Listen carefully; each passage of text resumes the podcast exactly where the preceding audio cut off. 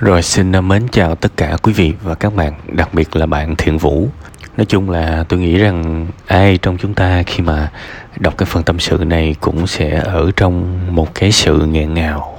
Um, có những cái nỗi đau các bạn, nó không phải là hình thành qua thể xác mà nó cứ âm ỉ âm ỉ trong cái tâm hồn của mình nó đục khoét nó làm cho mình thực sự mệt mỏi thực sự mệt mỏi và mình cảm thấy mình mắc kẹt trong đó bế tắc trong đó. Và đặc biệt là nó lại xuất phát từ những cái sự mâu thuẫn giữa thương ghét giữa gia đình. Và nó làm cho mình kiệt quệ. Không dễ này tôi nói thiệt không dễ để có thể dễ dàng vượt qua được những cái à, vấn đề của bạn. Tại vì nó đôi khi các bạn vết thương là của mình nhưng vấn đề chưa chắc là từ mình. Đó là một trong những cái đề bài nó nó, nó rất kinh khủng nó rất kinh khủng. Thế thì uh, bây giờ mình sẽ đào sâu chút xíu ha.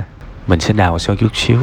Nếu mà mình sống theo cái chủ nghĩa tích cực lạc quan á thì mình sẽ quan niệm cuộc sống này không gì là không có cách giải quyết. Khó có nghĩa là cần nhiều thời gian hơn để giải quyết chứ không phải là bất khả thi. Bây giờ mình thử suy nghĩ thôi mỗi sáng mình thức dậy mỗi sáng mình thức dậy làm sao để làm sao để mẹ mình yên tâm? Nếu mình đi làm xa liệu mỗi ngày mỗi sáng mình nhắn tin về cho mẹ mình mẹ ơi hôm nay con đi làm và con gặp được những người tốt. Con cảm nhận họ là người tốt.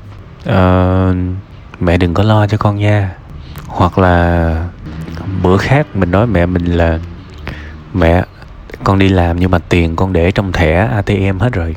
Tụi nó mà thí dụ mà bây giờ con mất cái bóp thì người ta cũng không có lấy tiền con được. À mẹ thấy mẹ thấy con tính ghê không? Thí dụ vậy. Có thể bạn sẽ không cư xử như thế, nhưng mà tôi đang nói cái việc mình cần có một cái câu hỏi để trả lời mỗi ngày. Tôi hiểu rằng trong thâm tâm bạn ghét mẹ bạn lắm. Và đó là lý do mà bạn không muốn tự mình nhận trách nhiệm và giải quyết những cái chuyện này.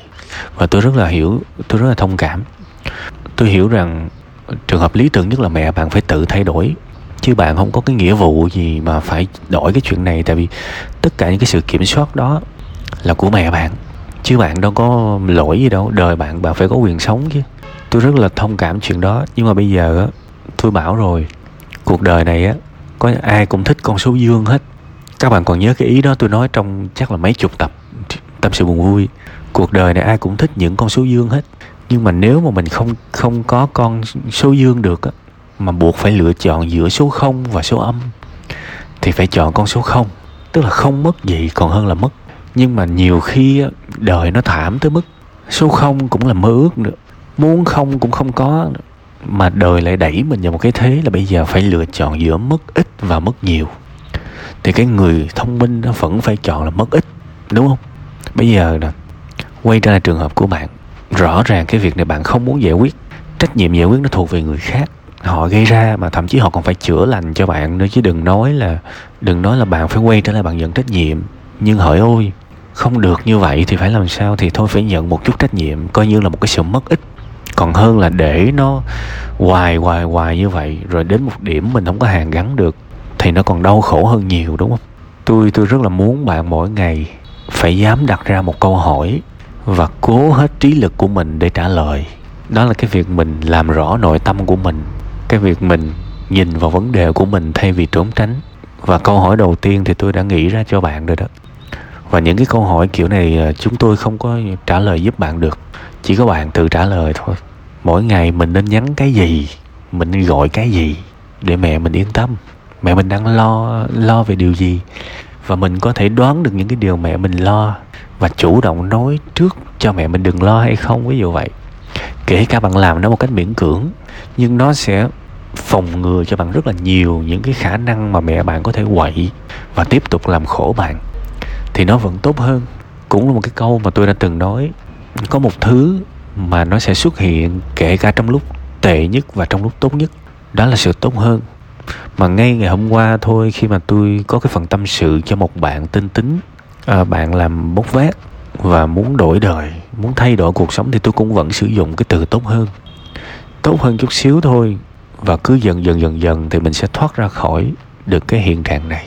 Um, và tôi cho rằng cái sự tốt hơn cũng sẽ là cái hành trình chữa lành của bạn.